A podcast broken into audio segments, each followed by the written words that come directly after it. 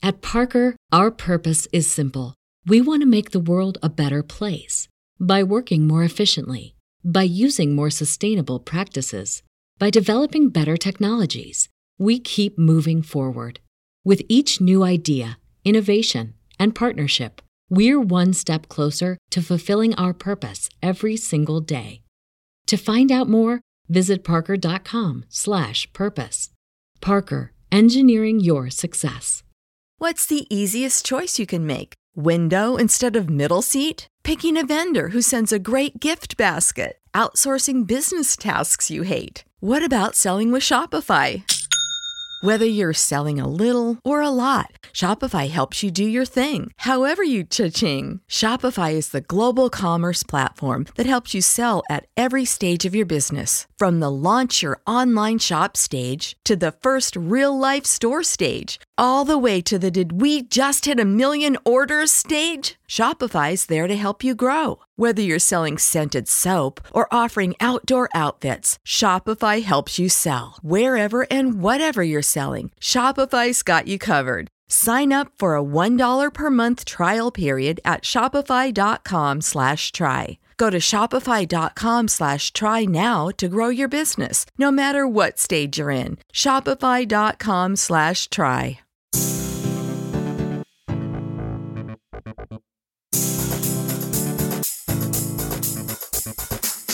Welcome to A Breath of Fresh Earth, taking the commitment to a clean environment to the next level. Your host, Rick Friedman, will crown the climate hero and villain of the week, along with discussing worldwide environmental issues, showcasing new products designed with the longevity of our planet in mind, and putting the spotlight on the individuals making a big impact in helping the climate and pollution crisis through social media. Now, your host, Rick Friedman. Do you recognize what kind of clock this is?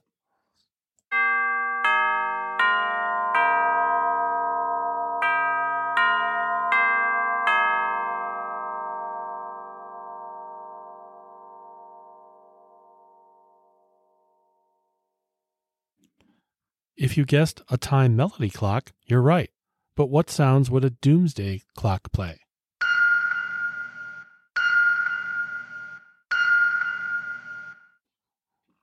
What is the Bulletin of the Atomic Scientists?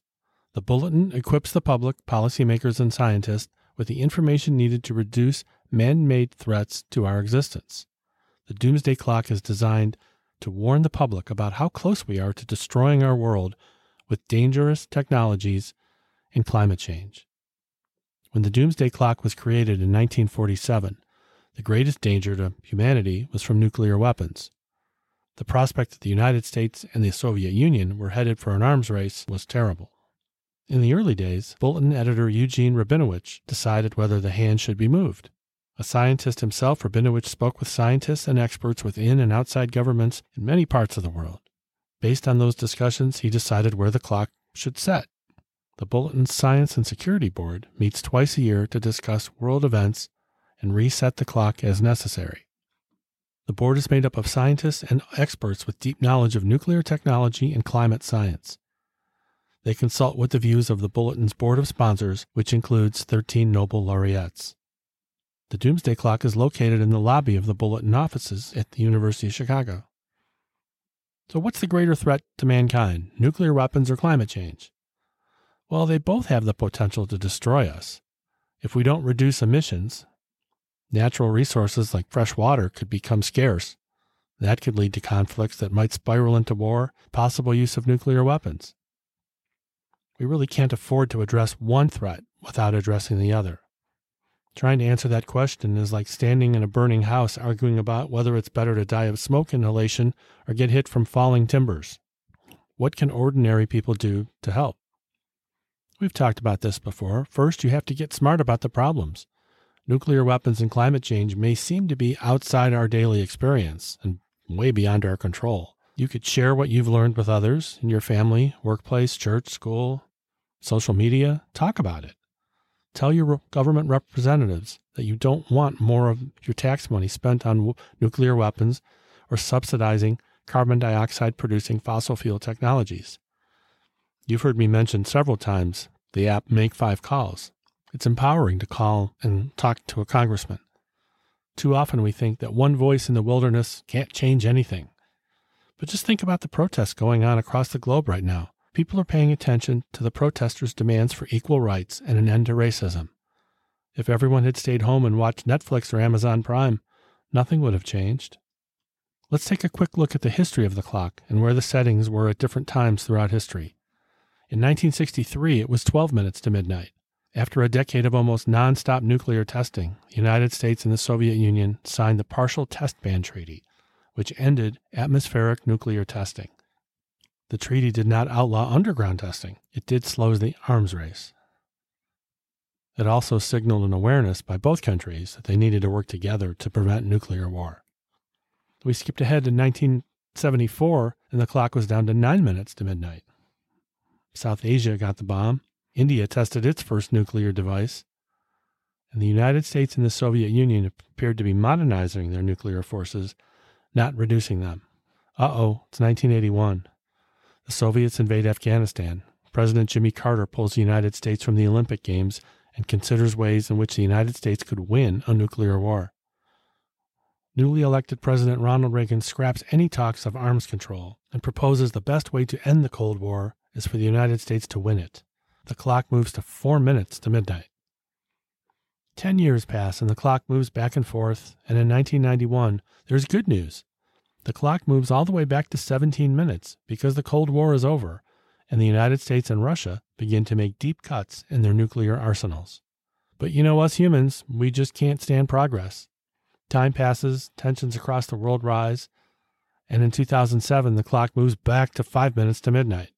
Why? The United States and Russia remain ready to stage a nuclear attack within minutes. North Korea conducts nuclear tests, and Iran plans to acquire the bomb. Climate change now presents a challenge to humanity. Damage to ecosystems are already taking place. Flooding, destructive storms, increased drought, polar ice melts, causing havoc, loss of life and property. The clock bounced around during the next 11 years, up a little, down a little bit, and in 2018, the clock moved again to two minutes to midnight. And in 2020, the clock moved to 100 seconds to midnight. Civilization, nuclear ending war, whether by design or mistake or miscommunication, it's a possibility. Climate change that could devastate the planet is undeniable. The bulletin of the Atomic Scientists and Security Board moved the clock 20 seconds closer, closer to apocalypse than ever. What does the future hold? Mass food and water shortages could push mankind closer to midnight. In the story of Cinderella, at midnight, she lost her shoe, her man, and her transportation. That was a bad night. Imagine if Cinderella had modern technology. Her smartphone could have warned her it was almost midnight. And if she had a Tesla with autopilot, she could have been home in minutes. And in 2010, Blake Bevin created a prototype of self lacing shoes. A good pair of self lacing shoes would have saved everyone a lot of time in Cinderella. In November, let's get smarter people in the White House and in the EPA and get moving towards solving these difficult problems and pushing that clock back. Speaking of Doomsday, have you ever seen the 2008 movie called Doomsday? In the movie, an unknown killer virus known as the Reaper virus has infected the country of Scotland. You can look up the rest of the story. I don't really want to talk about another killer virus. Britain builds a 30 foot wall around Scotland to protect it from dangerous gangs. I'm pretty sure Mexico didn't pay for it. Another movie to watch is from 1964 and it's called Doctor Strangelove or How I Learned to Stop Worrying and Love the Bomb. Stanley Kubrick, the man who directed such great movies as Spartacus, 2001, and The Shining, directed this movie, but it's a comedy.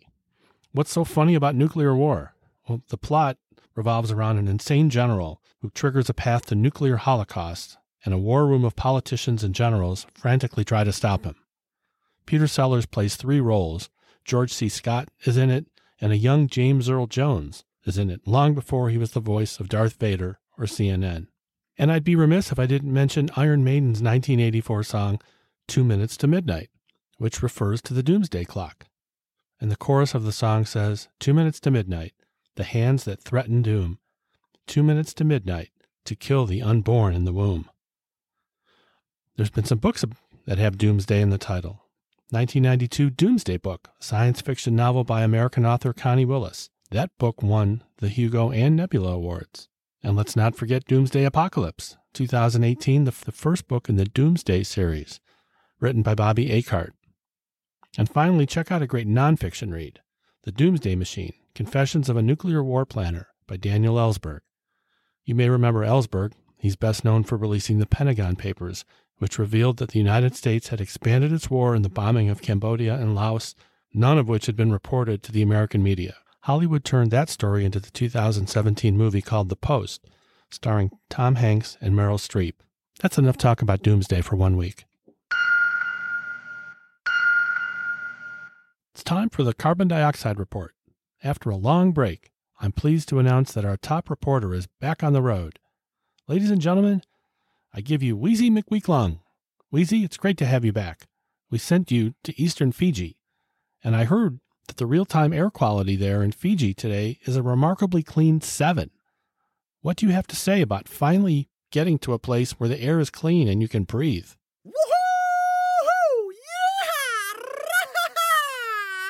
I guess Wheezy is feeling better. It's too bad he won't actually give us a live report. The air in Fiji and in most of the world is much improved. But what about the carbon dioxide levels in the atmosphere? As the air quality index improved around the world, did the carbon dioxide levels drop in equal amounts? Fact or fiction? Nope, that's fiction. Why isn't the impact of the world being shut down for so long lowering the overall amount of carbon dioxide in the atmosphere? the annual average of carbon dioxide concentrations are still going to increase throughout the year, even though emissions are reducing. The estimated carbon dioxide levels will rise by 2.48 parts per million. This increase is 0.32 parts per million smaller than if there had been no lockdown at all. This means that although global emissions are smaller, they're still continuing, just at a slower rate additional carbon dioxide is still accumulating in the atmosphere. Think of this as filling a bath from the tap. If the tap water represents carbon dioxide emissions and the water level in the bathtub is carbon dioxide concentrations, while we have slightly turned down the tap temporarily, water is still flowing into the bathtub, and so the level is still rising. To really slow down climate change, the tap needs to be turned down and permanently. Carbon dioxide emissions and carbon dioxide concentrations are not the same thing. Emissions are the amount being released into the atmosphere by human activity, like things like fossil fuel and burning and deforestation. Concentrations are the amount actually in the atmosphere. Carbon dioxide has steadily risen every year. The carbon dioxide record is the data behind the iconic Keeling curve, which we talked about in episode 5 when we honored Charles Keeling. The measurements at the observatory in Hawaii over recent weeks show carbon dioxide has continued to rise. The average for April has already set a new record high monthly value of 416.2 parts per million, which is likely to be the highest concentration for at least 2 million years. For carbon dioxide to stop building up in the atmosphere, we've got to drop our use by 50% in the short term and even more in the long term. The current level, 416.3 parts per million. That's up from 414.73 on the first episode of this podcast on February 15th. And that's with a pandemic that shut down practically every business in the world. Well, I guess things haven't improved as much as I had hoped. But let's keep working on it.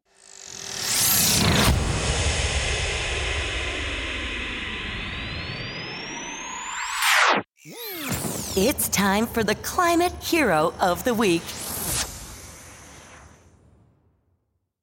Today's climate hero of the week is former 1986 draft pick of the Detroit Lions of the National Football League. Leland Melvin is his name. Injuries prevented Leland from playing a regular season game, but it never stopped him from reaching new heights.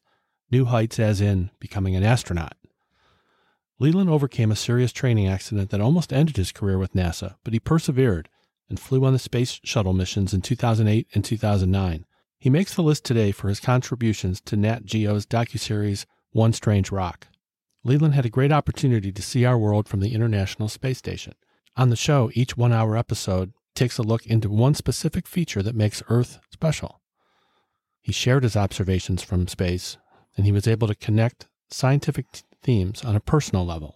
Leland logged more than three weeks in space and brought his jersey along with him on his first mission to the space station to replace one of the nitrogen tanks. Leland said, I saw the Caribbean, the colors, the ocean. In that moment, I had a perspective change. The planet is not the fragile thing, it's us that's fragile. In space, you learn to have more empathy for others and the condition of the places other people are living. Doing something that's bigger than yourself, building an outpost for the entire planet, it puts things in a different light. In the bigger picture, we're all connected on this one strange rock. Leland's published two books Chasing Space, an astronaut's story of grit, grace, and second chances, and Chasing Space, Young Reader's Edition. Leland gets it. It's the people that will suffer if we don't take care of our world. The world will keep spinning. Long after mankind is a blip on the history of Earth, the planet will recover and heal, changed, perhaps with a bit more plastic and styrofoam, but it will heal. That's the spirit of the environmental movement. I might not live long enough to see all the changes required to clean the planet. That's okay. I'll be a happy camper just knowing that in 10, 20, or 30 years, fossil fuels will be a thing of the past, and parents will teach their children about how dirty Earth used to be. But people figured out how to run cars without gasoline, and scientists learned how to suck carbon dioxide out of the atmosphere, and we found a way to clean up the oceans. Now, about achieving world peace, let's just take one crisis at a time. Oh, and one more thing. Just like the great Galileo, Leland and I share the same birthday. Now it's time for the climate villain of the week. Today's villain of the week is Myron Ebell. He's the guy in charge of the Competitive Enterprise Institute. Myron has admitted they use money his organization solicited from the DDT, cigarette, and coal industries to conduct intentionally biased research to support fossil fuels and trash renewable energy goals. He's also the chairman of the Cooler Heads Coalition, which presents itself as focused on dispelling the myths of global warming by exposing flawed economic, scientific, and risk analysis. Ebell promotes climate change denial, distributing his views to the media and politicians. In the 1990s, while serving as policy director at the Frontiers of Freedom Institute, Ebell worked as part of the team to make regulating the tobacco industry politically unpalatable. It's kind of funny because cigarettes are unpalatable. In 2011, as part of the Control Abuse of Power Project, the CEI launched lawsuits challenging the constitutionality of the 1998 Tobacco Master Settlement Agreement. It's interesting as you look through time that people that were fighting tobacco labels and settlements against tobacco companies are the same people that are fighting against renewable energy and propping up fossil fuels. Ebell once said, carbon dioxide increases will lead to more plant growth and prosperity everyone will be more comfortable, including humans. Ebell has been described as enemy number one to the climate change community. Ebell headed the transition team at the EPA when the hater in chief took over. The president boasted that he would drain the swamp, but Ebell is the swamp. He's a creature of the swamp. He's been taking money from the oil and gas industry for years. Don't forget to vote.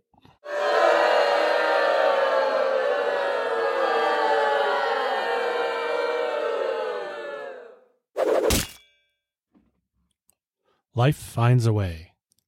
That famous line is from the 1993 blockbuster film Jurassic Park, seen nightly in my house, and the movie was directed by Steven Spielberg. If you've ever watched the movie, you know that death finds a way too, especially if you're trying to hide from a T Rex in an outhouse. When told that the dinosaurs in Jurassic Park can't breed, Dr. Ian Malcolm, played by Jeff Goldblum, asks, How do you know they can't breed? Scientist Henry Wu tells him, Well, because all the animals in Jurassic Park are female. We've engineered them that way. Goldblum says, No, I'm simply saying that life uh, finds a way. And so it did for Charlie, the Komodo dragon living in the Chattanooga Zoo. The Komodo dragon is about as close to looking like anything as a dinosaur I've ever seen.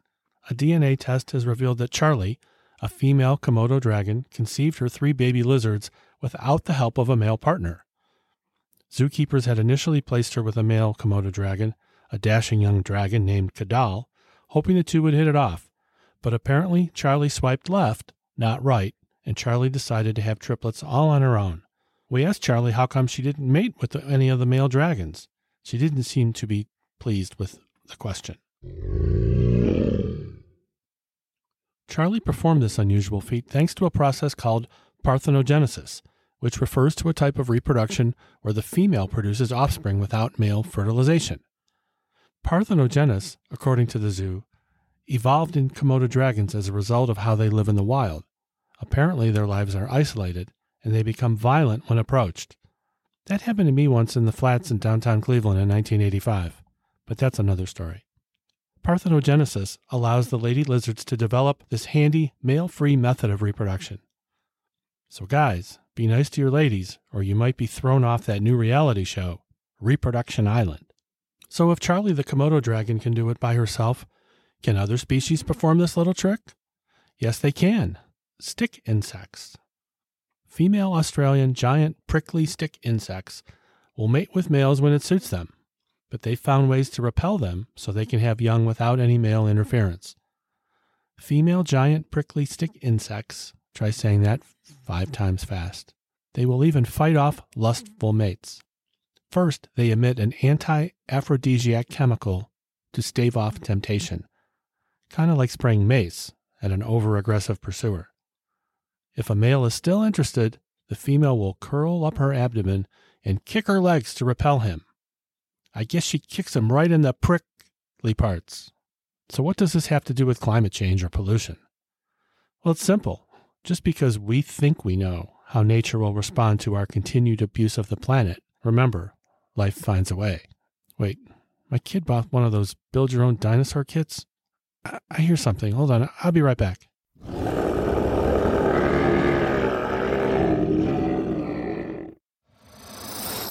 We are celebrating a special day for a very special man. Frank Sherwood Sherry Rowland was born on June 28, 1927. Rowland died in 2012, but we remember him for his achievements.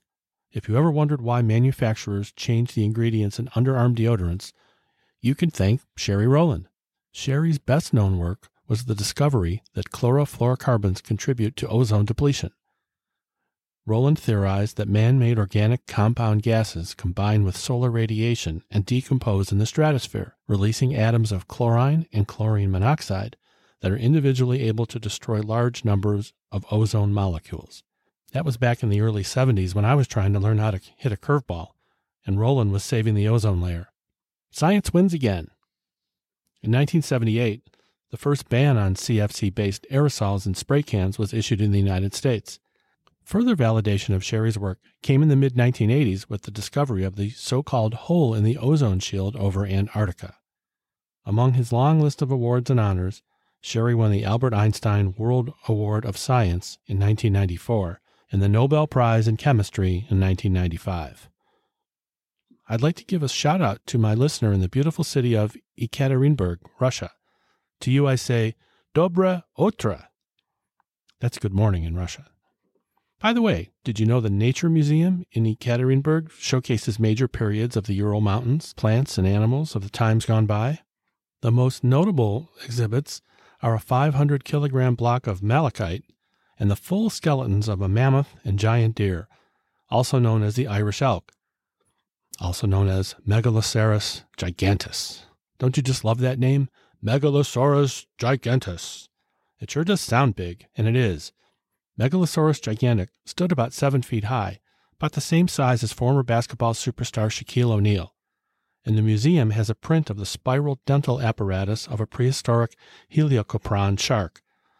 What was so special about that shark? Until 2013, the only known fossils of this genus on record were the teeth, which were arranged like a, they call it a tooth whorl W H O R L, a tooth whorl, in its lower jaw, strongly reminiscent of a circular saw. that sounds like the kind of shark that needs to reproduce by herself. Instead of teeth chomping down on you from above and below, the prey would get spun in towards the shark's throat and sliced up like meat you'd order from a delicatessen. Thanks for listening to the show. If you want to drop me an email, send it to rf at richardfriedman.net. Until next time, good night, Galileo. Thanks for listening to A Breath of Fresh Earth with your host, Rick Friedman. Don't forget to subscribe to this podcast so you're the first to hear new episodes. If you want to nominate someone for Climate Hero of the Week, send it to Rick at the link below. This has been A Breath of Fresh Earth. Thanks for listening.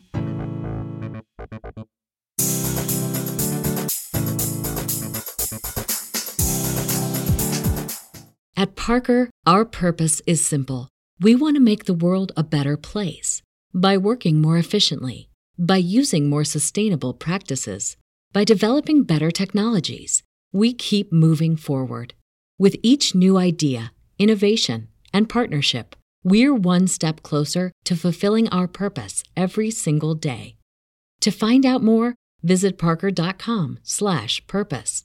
Parker, engineering your success. Everybody in your crew identifies as either Big Mac Burger, McNuggets, or McCrispy Sandwich. But you're the filet fish Sandwich all day. That crispy fish, that savory tartar sauce, that melty cheese, that pillowy bun. Yeah, you get it. Every time. And if you love the filet of fish, right now you can catch two of the classics you love for just $6. Limited time only. Price and participation may vary. Cannot be combined with any other offer. Single item at regular price. Ba da ba ba ba.